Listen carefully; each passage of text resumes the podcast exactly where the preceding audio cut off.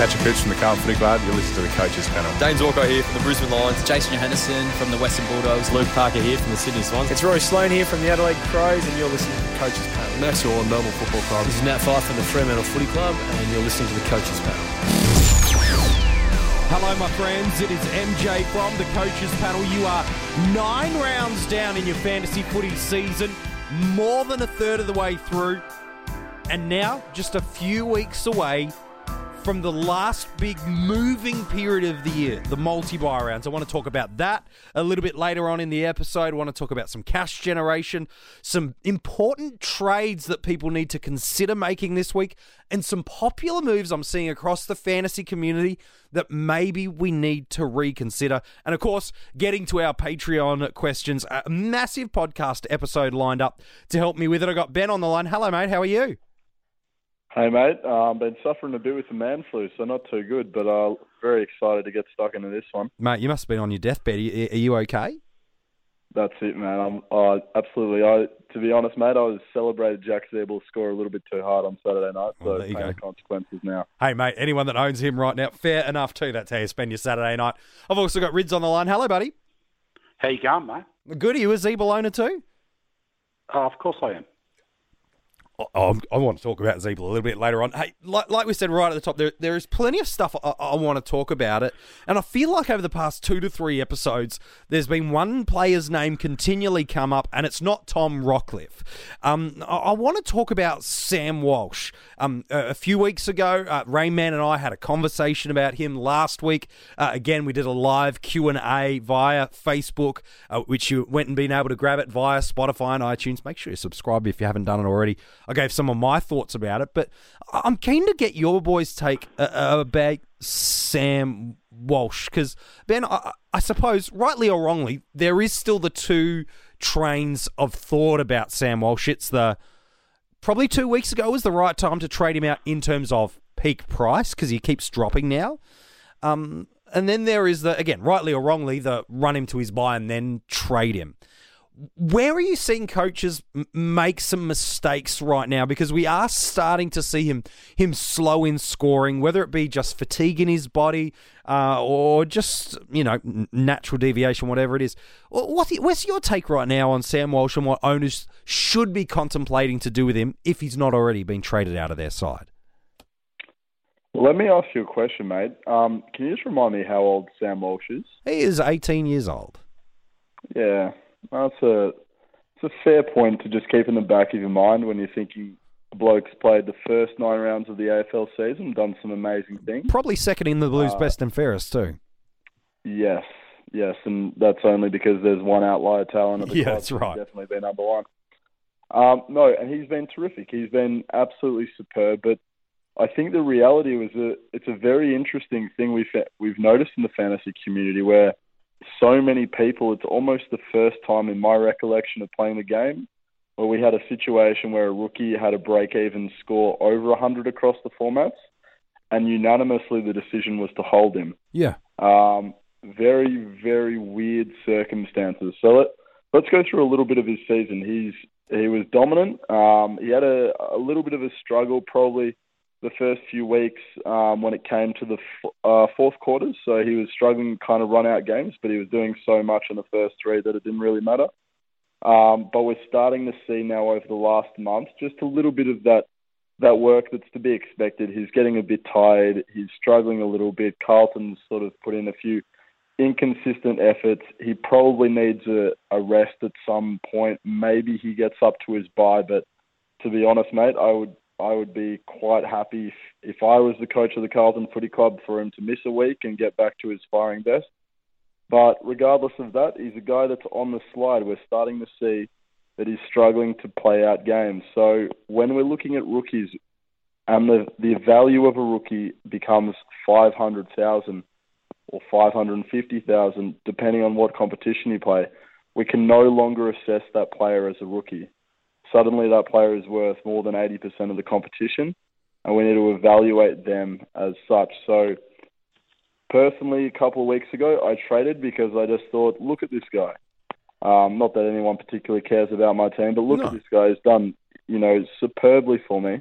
but suddenly he's struggling a little bit. He's got a break even over 100, and he's only 18. And I don't expect the best rookie season we ever saw was Toby Green under unusual circumstances. Yep. I think he averaged around 100, but prior to that, obviously he was leading the GWS midfield division essentially. But yeah, outside of that, it's pretty well Joel Selwood, who went at about 87. So a couple of weeks ago, Sam Walsh was going at 95, and as good as we all know Sam Walsh will be, I'm very adamant that he's going to be an absolute superstar of the competition.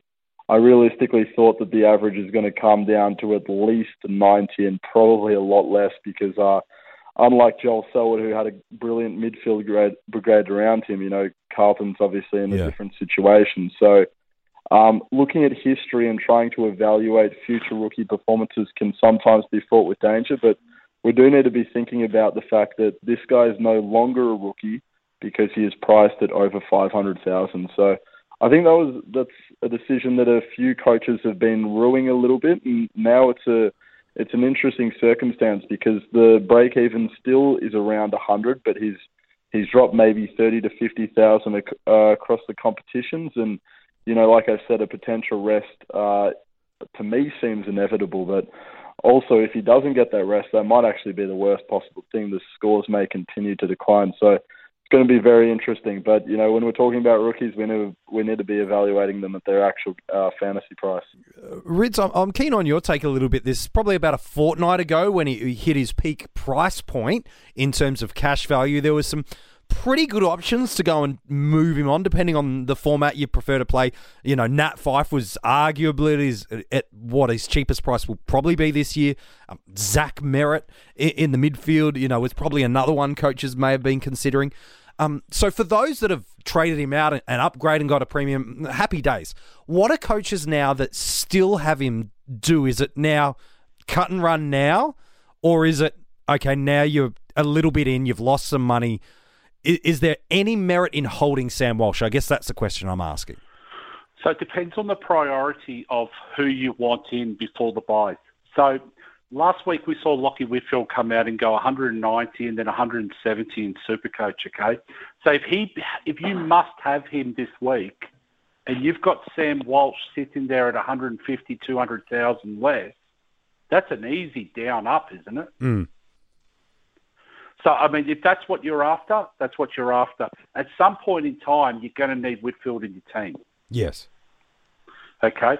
So what about Dangerfield this week? If he misses, like, do you need to cover the forward line? We're already seeing massive outs for the long periods, okay? Devon Smith, Dan Menegola, so on and so forth.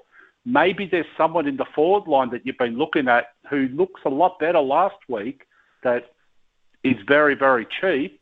And I'm talking about one guy in particular right now, in Isaac Heeney, okay?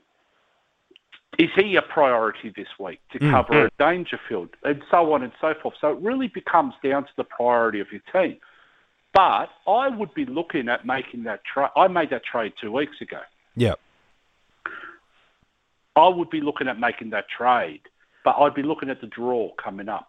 2 weeks ago, you could have spent less than 100,000 and gone Walsh to Rockliff. Yeah, wow. Rockliff went, what, 160, then 100 in his next two? Yeah, something like that. Yeah, so I mean, it's got to be a decision about points, on-field points, how to utilise that money. The last thing we want to do is, and we've spoken about this many times through the course of our journey, okay, on Coach's Panel and wherever else, that we don't get attached to cash cows. They're called cash cows for a reason, you know. We've got to fatten the rookies, fatten the cows, and then we cull them, okay? Now, we either cull them or we upgrade them. When a guy hits 400,000 or whatever else, you're not going back down. So Walsh going down doesn't make sense. Walsh going up makes a world of sense. Well, what do you mean by that? Because a coach could go, well, I'm downgrading him to get the cash I need to get an Atkins up or a Gibbons up or a Bailey Scott. Talk me through that process, because you could hear that initially and go, oh, hang on, of course I can take him down. I can do what I like. Yeah, but you're losing points on field. You're losing a 70, 80, 90-point player on field and then getting a rookie that's not even guaranteed to be playing in 2 weeks. Yeah.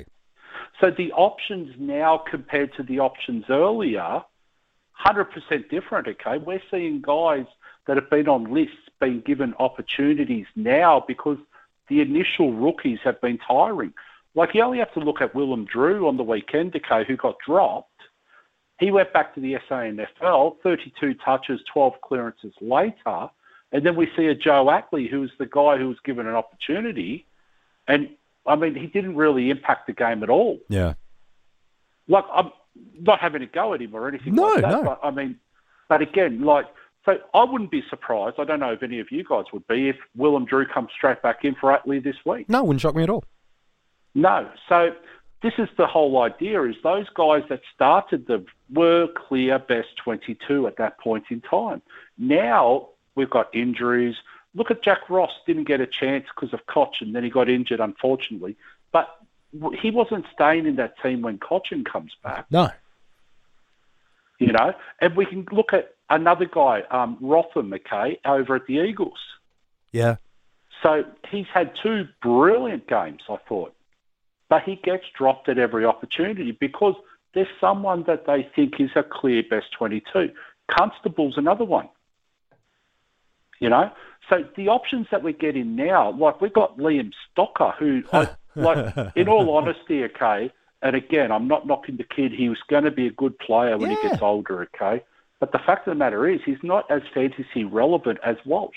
So you might be losing 30, 40, 50 points a game at any point in time from downgrading. Yes, of course, you're stockpiling your cash, but why can't you do that going to Gibbons down? Yeah, gotcha. Yeah, take Gibbons down to Stocker, take Walsh up to a gun. Yeah, correct.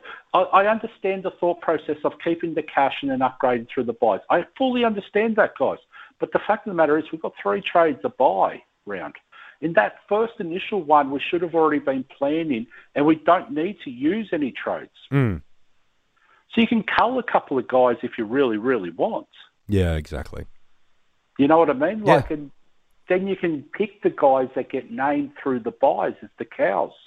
But at this point in time, anyone that comes in now, I can't guarantee they're going to be there the week after. No, you as you've said, you're needing some long-term serious injuries to create opportunities. He's not a cash cow, but someone like a Soldo, you know, barring obviously a crap suspension this week, you knew he's going to be in the side for the next 6 to 8 weeks. That's what you're talking about. He's looking for the windows of opportunities for cows, and that's where opportunity, like a Ross, you know, that's going to be coming up. I'm intrigued. Talk to me, lads, about because I want to talk about Riley O'Brien in a second. What about someone like a Robotham or a Robotham or whatever you want to call it? It was someone like him with Sydney trying to, you know, regenerate their list on the fly. And it's showing some positive signs. Blakely's going to be a star of the competition when Heaney and Mills get released in the midfield. We know they're good. Dawson's showing some nice signs. But are we seeing a player like him? I don't think he's got a great scoring ceiling about him, but does he have some job security about him as, again, it's speculative, but with Sydney trying to regenerate the list, is he one we could consider, even though he's had a price rise? Well, isn't one of their co-captains coming back this week? Yeah. So wouldn't you think that Robotham might be the... Like, and again, like Robotham's...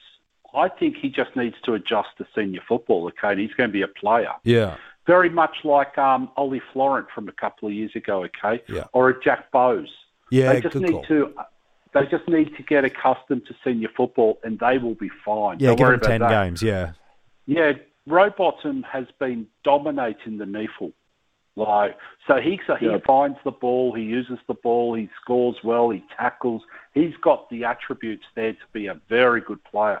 Remember a couple of years ago with Jack Bowles, and we were saying that, geez, this guy could be the best player out of the draft. Yeah. So initially we all jumped on and then we went, oh, bugger me. Like, he has got no scoring potential. He just needed that time. Look at him now. Yeah, he's their best player. Mm-hmm. Yeah, he's a stud.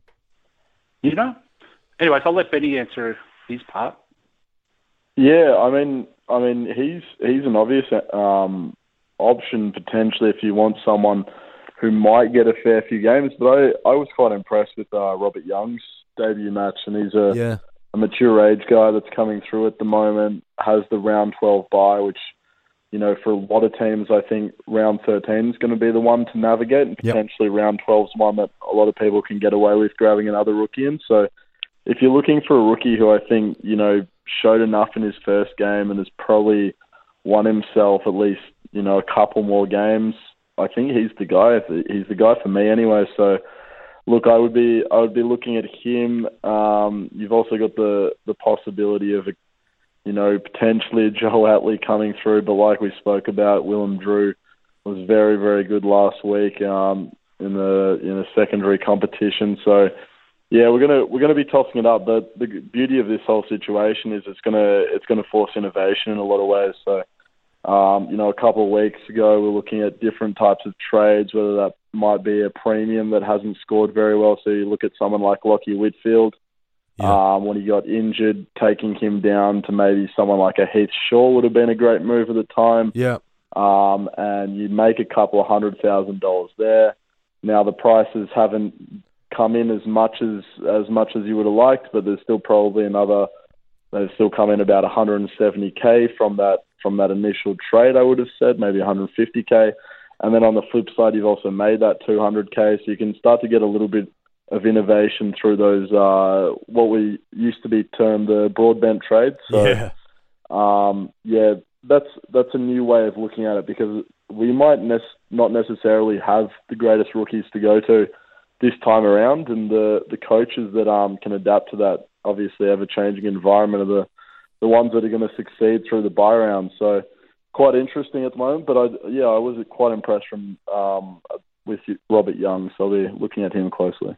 You mentioned a couple of really interesting points, and I do want to talk about Riley O'Brien now a little bit later, and you talk about some unique ways of cash generation, and I want to unpack that in a moment. But you talk about someone like Lachie Whitfield now, owners that held him and had a Jay Lockhart come on ground, like, hey, luck just went your way, my friend, because you got 90-odd, and then a huge 171-90 kind of score. So, sometimes when luck's with you in fantasy footy, it's with you. Other times, it can be completely against you. But, look, Rids, it was something we spoke about on the Coaches Panel podcast, and Rain Man spoke about it as well, about when it comes to someone like a Lachie Whitfield, you've even mentioned it earlier this episode, he is probably someone you want to have in your completed side.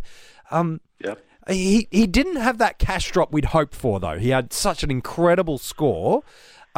But to look at it in just the linear sense of, well, Whitfield, I traded him out, or I didn't get him as cheap as, I'd hoped because he got such a monster score. That's a very linear way of looking at it, because there's still some other avenues to consider of what's happened over the past 2 weeks, even if his score's not going to drop, price isn't going to drop as drastically as we'd hoped. Yeah, exactly right. So, in those 2 weeks, we've allowed a few rookies, especially defensive rookies, to generate more cash in those 2 weeks. So I'm just looking at it now from a dream team perspective, In sure. that period of time, Marty Hall's gone up 50,000. A Jordan Clark's gone up quite a bit. A Dersma's gone up quite a bit. Lockhart went up quite a bit. So what happens then, is these guys have made up so much ground and got to a point where they're peaking, over 400,000, that you're looking at, and I'll just use Dream Team as an example, of having 750,000 player Whitfield, who is clearly an absolute gun at this year, and almost, I don't like using it, but must have. Yeah. But he's only 750, and we've got two rookies now in the mid-400s. So what we've done, is we've allowed two rookies to peak, and suddenly a downgrade, upgrade option for those two rookies means you can get Whitfield. Yeah. So whilst Whitfield initially went over 800 and everything else, that was always going to be problematic to get him then, because we're going to buy him at maximum price. But because he's had that injury, which was poor luck at the first instance, and he dropped a little bit of coin, and then on the week just gone, he dropped a little bit more besides in AFL fantasy. We've still allowed guys to get to a point where we could still go one down, one up. So And some teams, okay, weren't lucky enough to have owned Lockhart, okay?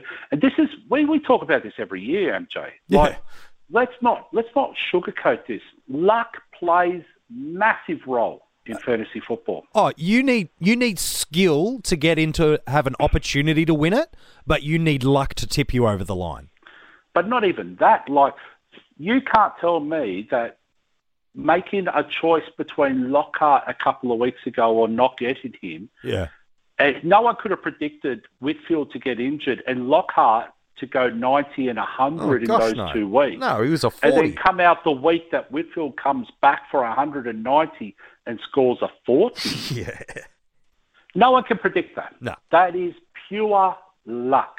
So good luck to you guys, you know. Take it when you get it. A little bit of bad luck when Whitfield got the 36. But again, let's not talk about it being the right decision because someone else may very well have gone and got a Heath Shaw and didn't have to play a Sam Collins for those 2 weeks. Yeah, correct. Yeah, they got the points. They might have gone Walsh to Rockliff using that money. Sure. And got an extra, what is it, 260 compared to 145. Yeah. 120 points there. Yeah. So they've actually made up ground from that investment. Yes, they've lost the 190, sure, but Heath Shaw scored nearly 130. Yeah. So that's only a 60-point drop-off, but you've made that and plenty more in Spain. And improved your overall side in the process. Correct. Yeah. Oh, well, you haven't really improved it because you've still used, and this is where people don't quite get it, you've still used two trades to bring in two premiums. Sure. So you've traded a premium down to another premium, and then you've upgraded a fattened cow to a premium. So you've still, in essence, gone one down, one up to get the two. Yes. Okay, So you've improved your side by one premium, but you've still used the two trades. But what they've done is they've increased their on-field scoring for those couple of weeks. Yeah, 100%.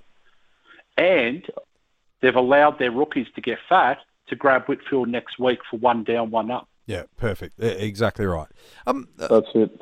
And just on that as well, so, you know, we're talking about how luck plays a big role, but trust the process a little bit. Yep. We're looking at a guy like Lachie Whitfield, and, you know, I'm seeing a big 190 next to his name, but, you know, we've been playing this game for, a lot of us have been playing it for over a decade. The number of 190-plus scores you could count on one hand. Oh, there's normally one a year, isn't there? Yeah.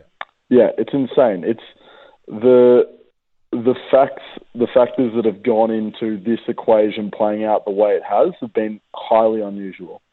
So whilst, you know, potentially you bring in Lockhart plays his 2 weeks and then Whitfield comes and that was the greatest idea to hold on to him because it's just worked out perfectly for you. I would say, you know, if you ran that simulation 1,000 times, 999, it's not working out anywhere near as good for you. So we're going to keep that in the back of our heads. The other positive, you know, that we're talking about with Whitfield, which Rids kind of alluded to, is that $755,000 for non-owners is a very decent price to be bringing in the guy that's had, you know, a 30 score. This is for Dream Team anyway. A 30 score in his average, and is still averaging the most points in the game. So he's averaging 123. And Brody Grundy's second best at the moment with 119. You know, if you take out the 30, which is purely luck-based because he got injured in it, you know, it's well above 130. So we're potentially getting the best scorer in the competition. You know, who knows exactly what's going to happen in the future, but so far, almost half a season in, he's been clearly the best fantasy scorer this year. So we're getting him for $755,000. I know if his name was Dane Swan back in his heyday, people would have been quite happy to be paying something that cheap for him. So yeah, exactly. You know, these are all the types of factors that we need to be paying. We need to be paying attention to. It would have been great to start with him, but for non-owners right now, this is a very exciting opportunity. Yeah, it certainly is. You know, and in Supercoach, it's a little different. You've got Shannon Hearn, who's averaging it comparable as him, which is just a top off 117,000. Both of them are averaging 116.9. Both of them are pretty lowly owned too, in contrast to the start of the year. Is Whitfield a must again, we're always hesitant at the coaches panel to use the phrase must have. There's so many unique variations and permutations that go into every single person's side. So it's always difficult to say, or maybe unfair to say must have.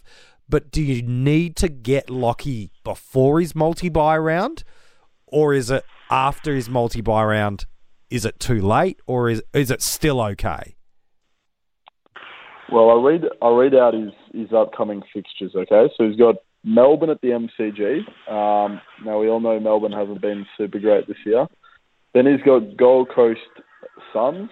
That should be a very positive fixture. Then he's got Adelaide in Adelaide Oval. North Melbourne in Ballarat. So, look, out of those four fixtures, I'm really liking the two that are coming up. Yeah. And I don't hate the last two either. Yeah, so, they're not horrible. But then when we add in the fact that his break even, if he has a decent score against Melbourne, his break even's going to be much lower across all the competition. So he might put on $50,000 in the week leading up to the Gold Coast game. So round 11 after that game, he's probably going to go up by 50K. Do you really want to be paying another $50,000 for a guy who has the ladder buy and you can build your team around a bloke like this? I tend to think that time is now for him. Yeah. There's no such thing as a must-have. I never have subscribed to the must-have theory, but he's a guy that he's pushing that envelope. Yeah. Yeah, if you had your dream team, he would be a name on your list. So. Yep, and yeah. I'm just going to reinforce this as well. We haven't seen a defender have as big a season like this since Doherty. Yeah. Okay, And Doherty was as close to must-have for the season as there was. So Brayshaw came home very hard last year. Yeah. He sort of falls in that same bracket if you jumped on at the right time. With these guys that go 100+ in defence or forwards, we have to get them. Yeah, they're so rare to have. Yeah. Yep, yeah. 120 means I don't think there's any such thing as a must-have either, okay? Because at the end of the day, if we're not getting him and we get someone who's averaging 100, it's only 20 points a week. And if you can make that up elsewhere? Well, yeah, exactly right. But the thing that I'm throwing out here now is at his price tag. Yeah, you just got to jump on it because in essence, okay, him to let's throw out a James Sicily. Sure. Okay, James Sicily is about 100,000 less than him in Dream Team. Yep. James Sicily will average anywhere from about 90 to 95, I would think, for the year. Lachie Whitfield's going at 120 already with a 30. Yeah. So let's say even if he goes 115 from this point, that's still 20, 25 extra points a week for an extra 100,000. And in Supercoach, it's less than 40,000 is the gap between them. Correct. So it's an absolute no-brainer. Now in AFL Fantasy, trade of the week, okay, jump off Brodie Smith, jump on Lachie Whitfield. It's only going to cost you a couple of hundred.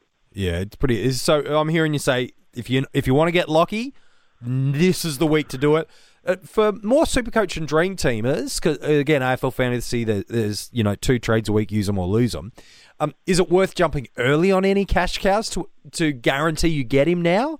Or is that a risk that's too big to take? Well, Benny mentioned Young. I like Young. Yeah.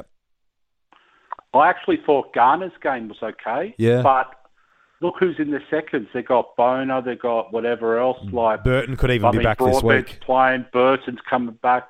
I mean, who knows what happens there? Yeah. I wouldn't go anywhere near them. Rotham over at West Coast Eagles probably gets a game this week. Yeah. I thought Oscar Allen lost big time last game. Yeah, lost out to playing full back. So I think Rotham comes in because I think Barras is still out and Schofield's out, and I think there was another defender that might be out this week as well. Jetta, but so not at all. He might get a game. But at the end of the day, we don't have to stress, okay? Job security's bugger all anymore because we could almost cull D8 and F7, F8 at the moment, and M11. Yes. We're at a point in time now of the season where we can cull that to a guy who may or may not play at the end of the season. Yeah, no, and that's fair enough too. So we talked about Lachie Whitfield, we've talked Sam Walsh. We want to get to some unique ways of cash generation, as we've alluded to a few times this episode.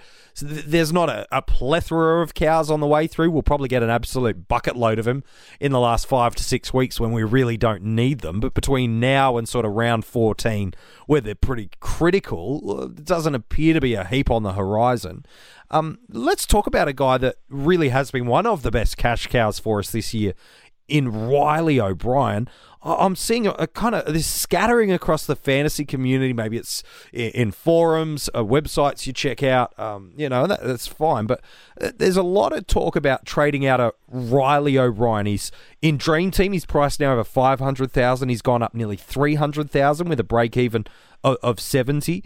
In AFL Fantasy, he's risen around about $250,000. He's got a break even this week in AFL Fantasy of 54, while in Supercoach, again, gone up a fair chunk of change, a couple of $100,000 through there, and a break even of 84. Lads, is this the week to consider trading him out? I know all those break evens are certainly very attainable for Riley O'Brien. Sam Jacobs sounds like he's probably still a couple of weeks away. It wouldn't surprise me to see him after the bye round as the most likely time, but is now the time to top him out in price? Or is there need to wait maybe just a couple more weeks on Riley O'Brien? I don't want him to go anywhere, MJ. Why is that? Well, we're looking at a guy, right, that has the round 14 bye. So let's break this down a little bit. Of course, every competition is different, sure. But Dream Team's the one that I mainly focus on, so that's what I know about. The break-even 70 in that competition, so... Look, in his entire season to date, he has not gone under 70. He hasn't been slowing down. He's obviously been in the system for a long time. He is the number one ruckman. He's coming up against the depleted ruck outfit in the West Coast at the moment, given that they've had a few injuries there. So it's a positive fixture. Melbourne isn't a great fixture. GWS is an okay fixture. Richmond's quite a good fixture at the moment for ruck. So, two decent fixtures, one bad fixture and one average fixture, leading up to the round 14 bye. But the big thing here is that the two ruckmen we want across the formats this year are Brody Grundy and Max Gawn. And MJ, when do they have the bye? They both share the multi-bye round in round 13. They do. So... do you think it might be a good idea if you don't own one of them, which I'm assuming you don't if you own Riley O'Brien at the moment, it might be a good idea to hold him on to round 14, given that his scoring hasn't been decreasing, given that he's been in the system for a while, and he's got a couple of good fixtures, obviously not a great one against Max Gawn, but it might be a good idea to hold on to him and then make a pretty easy trade to either one of Max Gawn or Brodie Grundy, depending on who you don't have. Yeah, and considering that Richmond matchup against a Soldo, once he gets back from suspension, is in that week of the multi-buy round where he's needed. It's very hard to kind of argue against it. But Rids, where's the logic difference with Riley O'Brien in contrast to Sam Walsh? Because coaches might be listening to this episode going, hang on, you've just used the logic of the multi-buy rounds of where is price at? Are you using the same... logic? They might be hearing similar lines, but there's some unique differences between where Walsh is now and 2 weeks ago and where O'Brien is now and in a couple of weeks. Okay, so the first thing is age. Yeah, sure. 18-year-old versus a guy who's been in the system for 4 or 5 years and played SANFL for 4 or 5 years as the number one ruck. He then comes into the Adelaide Crows, and I could actually argue the point right now that he's now the new number one ruck for the Adelaide Crows. Mm. I think Sam Jacobs has to come in and prove otherwise, okay? So he might have to go to the SANFL and he might have to wait for an opportunity that O'Brien gives him now to come back. Mm. I don't think it's a walk-up start. They were talking about these two at the start of the year being a toss-up the coin. Yeah. True. O'Brien has came in and actually impacted games. We saw a couple of weeks ago, and he was actually, his last quarter on the weekend was almost the reason why the Crows got back into that game late. Yeah, him and Brodie Smith, yeah. Yeah, 100%. I think there was those two. He got on top of Stefan Martin and got on top of Oscar McInerney. Anyways, back to your question before I go rambling on other things. Sure. This guy, have a look at his body. He's a big boy. He is made to be a number one ruck, mate. And athletic as too. Oh, and he's, of course he's going to be sore through the season. But if a guy with a body like that's going to be sore, imagine what an 18-year-old kid that's having his first pre-season at AFL level and then is a running machine that does 15-plus kilometres a game feels after having 2.5 months of football. Mm. You can't compare chalk and cheese because they're just totally different, okay? Riley O'Brien goes off for half 5, 10, 15 minutes, a quarter or whatever, and has a chill out if he wants. He's got a good chop out in, Himmelberg at the moment and probably Jenkins this week. Yep. So he's got a decent chop out. And he's also, so I mean, just for my liking, okay, I don't think you can compare that because body shape, how many years in the system, multiple pre-seasons versus one pre-season, the amount of running that they do per game, it's just a total chalk and cheese for me. Yeah, all right. No, and one other thing that just wasn't touched on either, they play completely different positions. So Riley O'Brien picks up 30 points a week, almost each and every week. The last 5 weeks, he has not had less than 34 hit-outs. So a number one ruckman on average, I think, goes, you know, the basic average is about 75 points per game. So he's already racking up roughly half his score just through hit-outs alone. So his baseline score is a lot higher than any midfielder in the competition or really anyone in the competition. We've got to be considering the fact that they do play different roles as well, whether that be, you know, we're referencing Sam Walsh, but it might be another rookie that's slowing down a little bit at the moment. The beauty with a guy like Riley O'Brien is, you know, you're probably going to get your 35 points in hit-outs alone before he gets, you know, tackles and around the ground ball. Yeah, no, fair enough.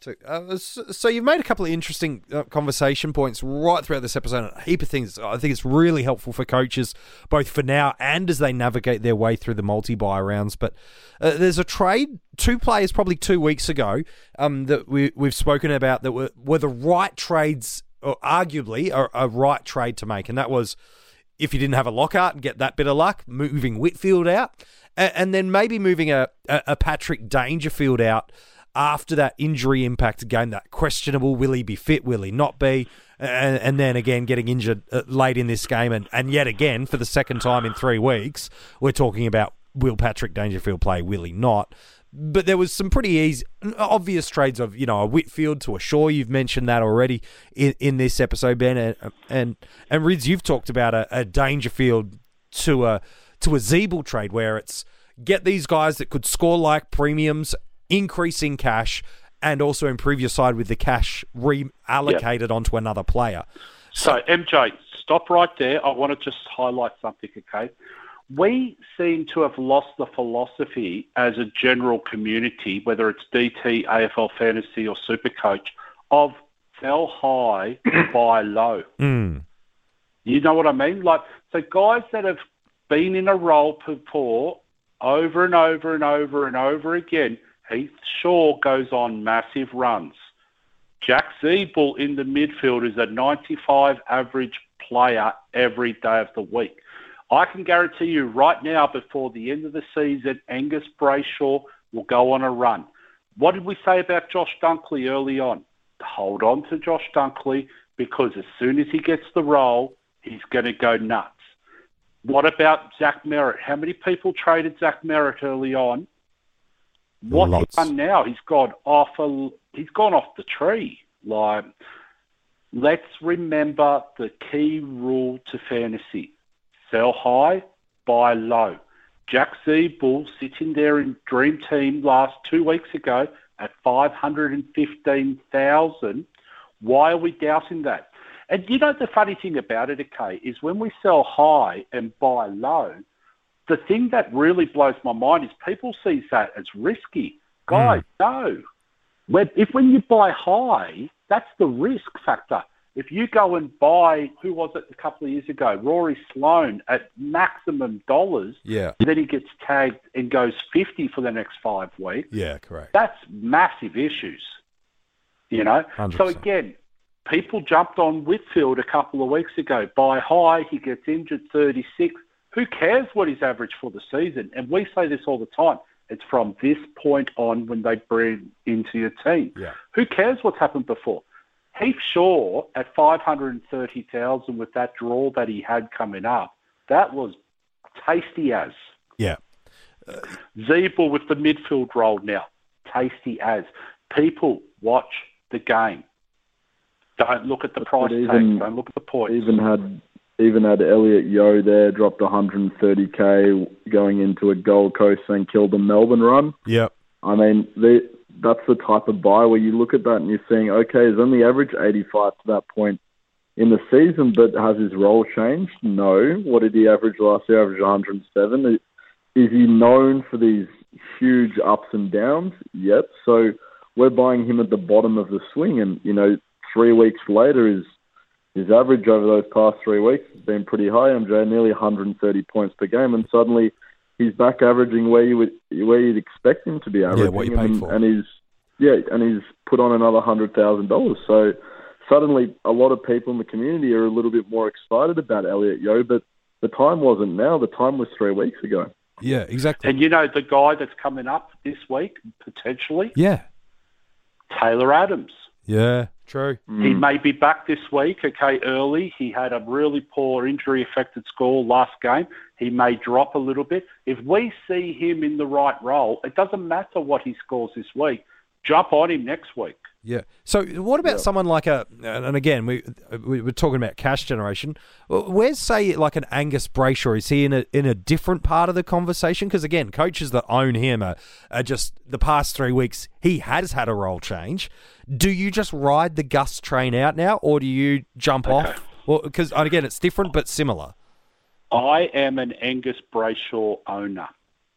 I am as frustrated as the next guy. But you know what I see when I watch the game? Every time he's within 5 metres of that ball, he gets points. Yeah. It's that he doesn't go anywhere near the ball because he's sitting out on a wing and they don't use that wing. Like, it is so obvious, okay? But the guy is in form. Every time he grabs the ball, he gets a handball, he gets a tackle, he gets a kick. You watch it. Every time he's within it, it is very noticeable because of his helmet. Yeah. But the problem we have, okay, is that he's just not been used like they had been in the season gone. Yes. Like, so hold on to him. Buy high, sell high, buy low, okay? He is at his lowest point right now. Where's the value? You're going to spend an extra $150,000 to a guy that's probably going to score the same for the rest of the year? Yeah. They come in troughs and turns. Yeah, and on top of that, like, okay, if you knew that the role change was coming, if you got some inside word, because none of us really knew that the role was coming probably about 3-4 weeks ago, his price is at 715. All right, trade him out then. If you know that, that's perfect. That's an amazing move. But if we're suddenly scared at 595K, the damage has been done now. Yes. We've lost $120,000 of value. So if if we're talking about someone like Elliot Yeo, we're talking about someone like Taylor Adams, well, Brayshaw is now that guy that if you were not an owner, you'd be looking at him and thinking, okay, as soon as I see any uptake in his form, or as soon as I see Melbourne, you know, using him potentially better, I'm loving that price at 600. And if you're viewing it from the outside in, if you're an owner, you've got to hold on to him right now. This is not the time to be trading him. Exactly. And you know what? I'm tired of hearing about hindsight. One of the best DT, the Dream Team coaches I know, okay, the Screaming Eagle, traded him to Rockliff 4 or 5 weeks ago. Yeah. So he saw the signs already that there was a potential happening. Yeah. So that's not hindsight if you make the trade. That's it. Yeah. And is that the same logic too for AFL Fantasy? Of course it is. Yeah, good. Just wanted to make sure that we're covering all our bases. And you know what? AFL Fantasy, to a point, is you build the team, then you get comfortable. And, I mean, I'm talking from a little bit, I'm coming off a decent week in AFL Fantasy, okay?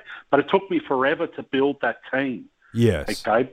I was so comfortable with my rookies on the field that I was able to use a luxury trade last week to go Brayshaw to Josh Kelly because we got to use them and lose them.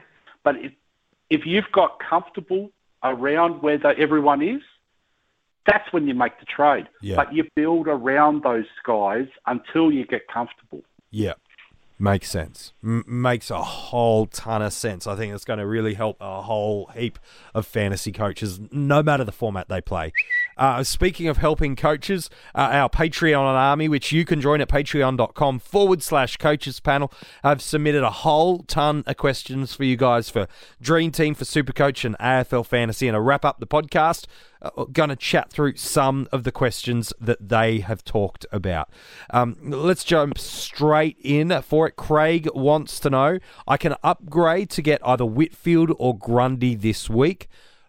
Who's the greater priority? Again, we don't know the other 28, 29 players in the side, so it is a bit of a dark one. I'll throw it to you, Ben. I know it's a bit leading the blind because you don't know all the other variations in there, but if it was a pure 50-50 trade, who's the greater priority for you this week without obviously knowing the other options of who'd be on field? Yeah, well, inherently I'd say Whitfield's a guy just because I feel like you're getting him at maybe the value price. Uh-huh. So we're looking at a guy like Brody Grundy right now that's 800K, 50K more expensive than Whitfield, and might be even higher across the formats. He's obviously come off two huge weeks, but you don't expect him to be backing that up each and every week. He's got Max Gawn in round 12 as well. And then on top of that, they have the round 13 bye. And you know, the only benefit, I think, to not having Brody Grundy at this stage is at least you've got one less guy for round 13. So yeah. I would be trying to build up my round 14. And well, you don't really want round 12 at this point. So it really is round 14. And that's why I'd be going Whitfield. And like I said, you're saving, you know, potentially an extra 50K as well. All right, fair enough. A question from Travis for you, Rids. It's a super coach and a real dream team question. I really like this question, actually. When is it best to just do nothing to your side?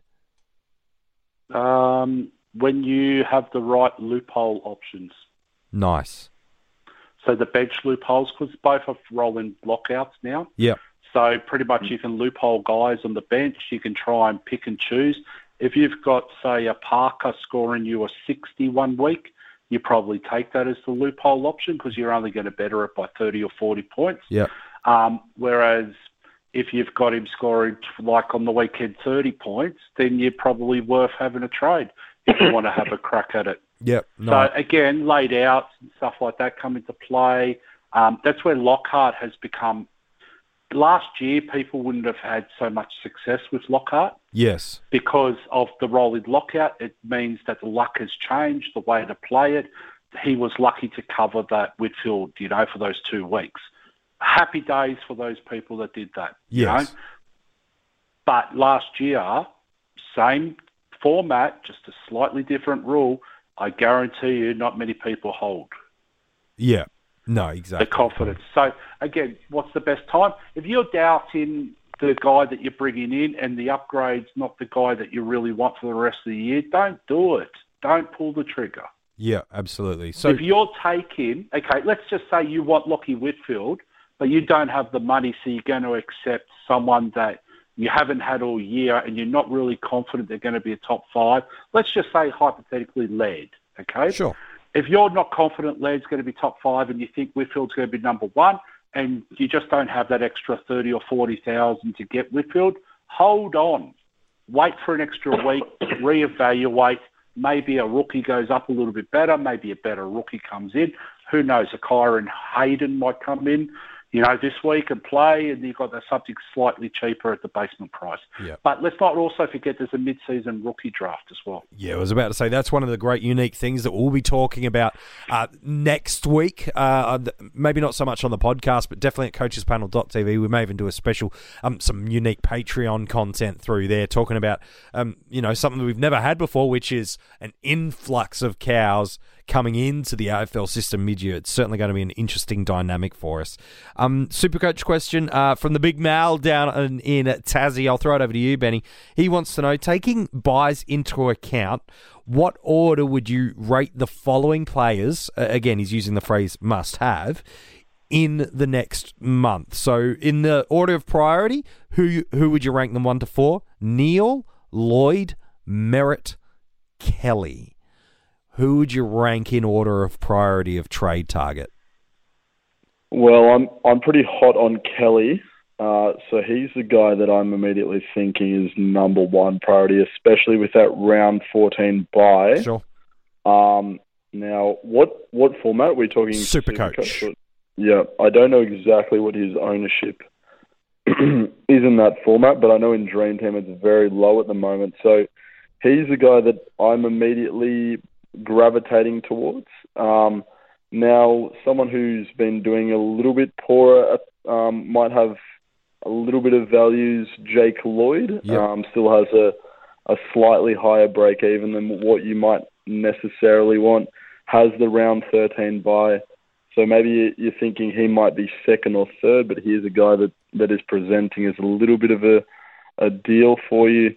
Lachie Neale, again, Brisbane with a not-so-desirable buy. So he's got the round 13 one, but he's coming into a bit of form. So Zach Merritt, obviously, you're paying top dollar at the moment. He's not someone I'd really be looking into too closely. So if I had to put him in an order, I would go Kelly, then I would go Lloyd, Neale, and Merritt at 4. All right, man, fair enough. And MJ, can I answer the question? Yeah, of course you can. I want an equal one between Kelly and Neale. Sure. Supercoach. Yeah. Cool. Neale is 130 average at the moment, and I think there's real potential he's going to be the number one scorer for the year in Supercoach. Yeah, it's true. But Kelly, from now to the end of the year, Benny's 100% correct. He's going to be number 2 if there is a number 2. Yeah, no, that's a really good pick. Well, we're speaking of some options where we're doing the ranking of players.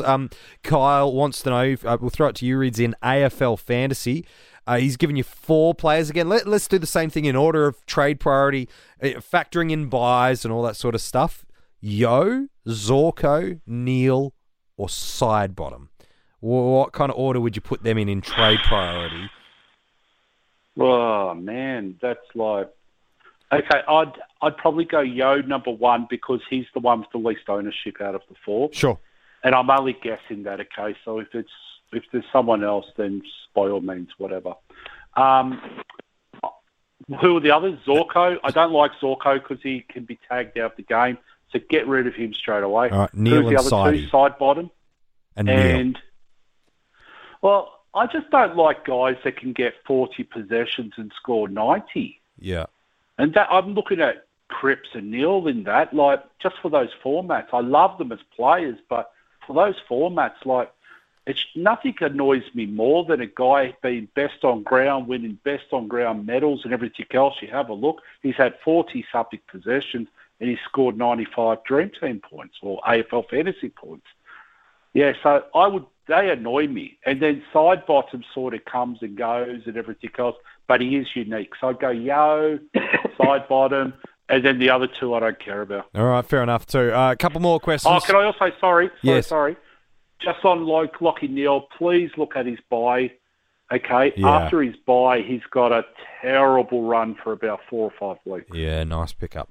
There's DeGoey, there's Steele, I think, there's Hutchings, he gets the who's who of the taggers, yeah. Like, and he is, yuck. Yeah, it's a nice little pickup for coaches that might be looking at it. Supercoach is different again because of the contested ball. And the rewarding of that. So that's for AFL Fantasy, not Supercoach. Yeah, I like that, man. An AFL Fantasy question, we'll throw it to you, Benny. I'm going to give you 3 50-50 options. Throw it out there, and I just need you to tell me which of them you'd prefer. They're all comparable in price, and buy structure is a little bit different with the last option, but here it is. Right now in AFL Fantasy, which forward would you rather, Dusty or Ziebell? Ziebell. All right. I don't know exactly the prices, but yeah, I'm not keen on Dusty at all. It's less than 5,000, so it's comparable. Yep. Cornelio or Josh Kelly? Kelly. All right. This one, it is a bit of a buy structure, so it is different there. But Tom Stewart or Sicily? Probably Sicily. Okay. All right. But yeah, it does depend on buys, obviously. Yeah. The buys maybe a little bit more ceiling in Sicily than anything there. Louis wants to know, it's also a comment, Rids, which I'll kind of get your response to. He's curious, is Mitch Duncan the biggest sure thing this week? He versus the Suns. He's got a good history against them. Good history right now, you know, where I think he's averaging like a, you know, 120, 125, 130 across the formats. Is he one of the biggest sure things to score well this week? Or is that falling into some false assumptions? Okay, so I'm going to sit on the fence a little bit.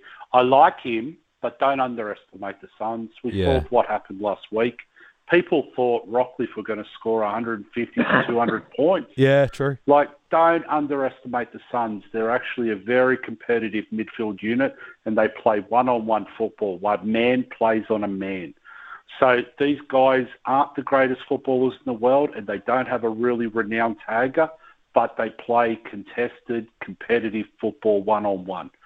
So, yes, whilst I think Mitch Duncan's going to score very, very well, I wouldn't want to throw the captain armband on him, if that makes sense. Yeah, no, that certainly makes a whole ton of sense.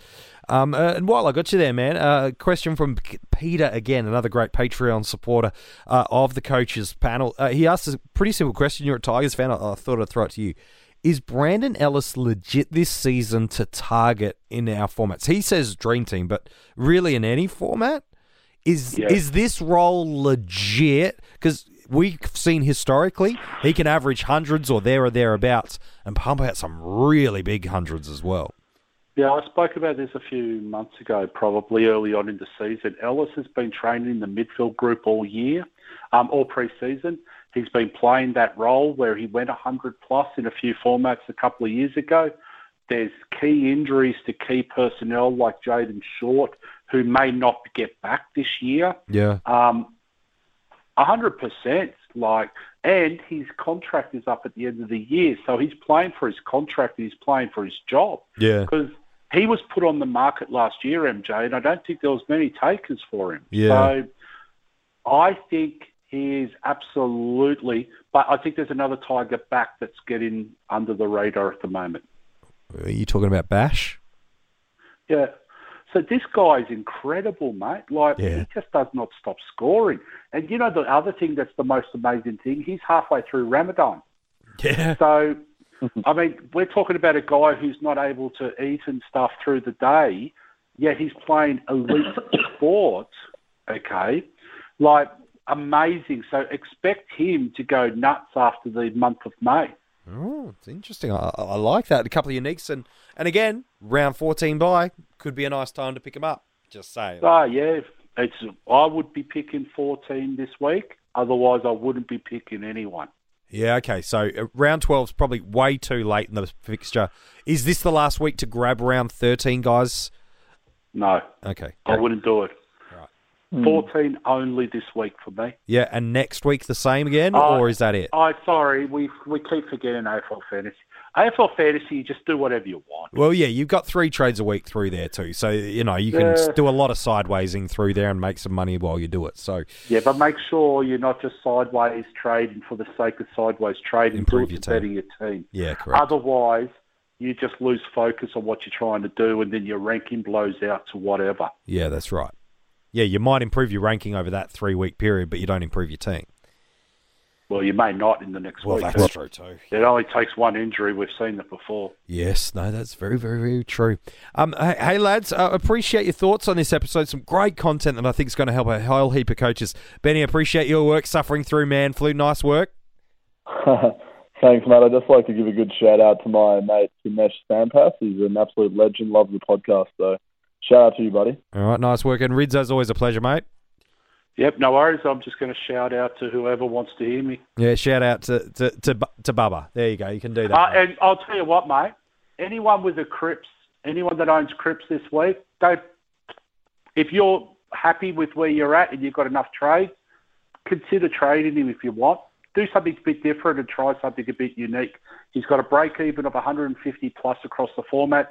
He's coming off a very slow score, and he's got a Jack Steele matchup this week, which I don't think is the easiest matchup in the world. So, I mean, why not try be adventurous and see if you can make 150, 200,000 out of that trade? Yeah, so try something different. You might get a bit of a different result. Amen. Mate, why do what everyone else is doing? How are you going to make ground? You don't.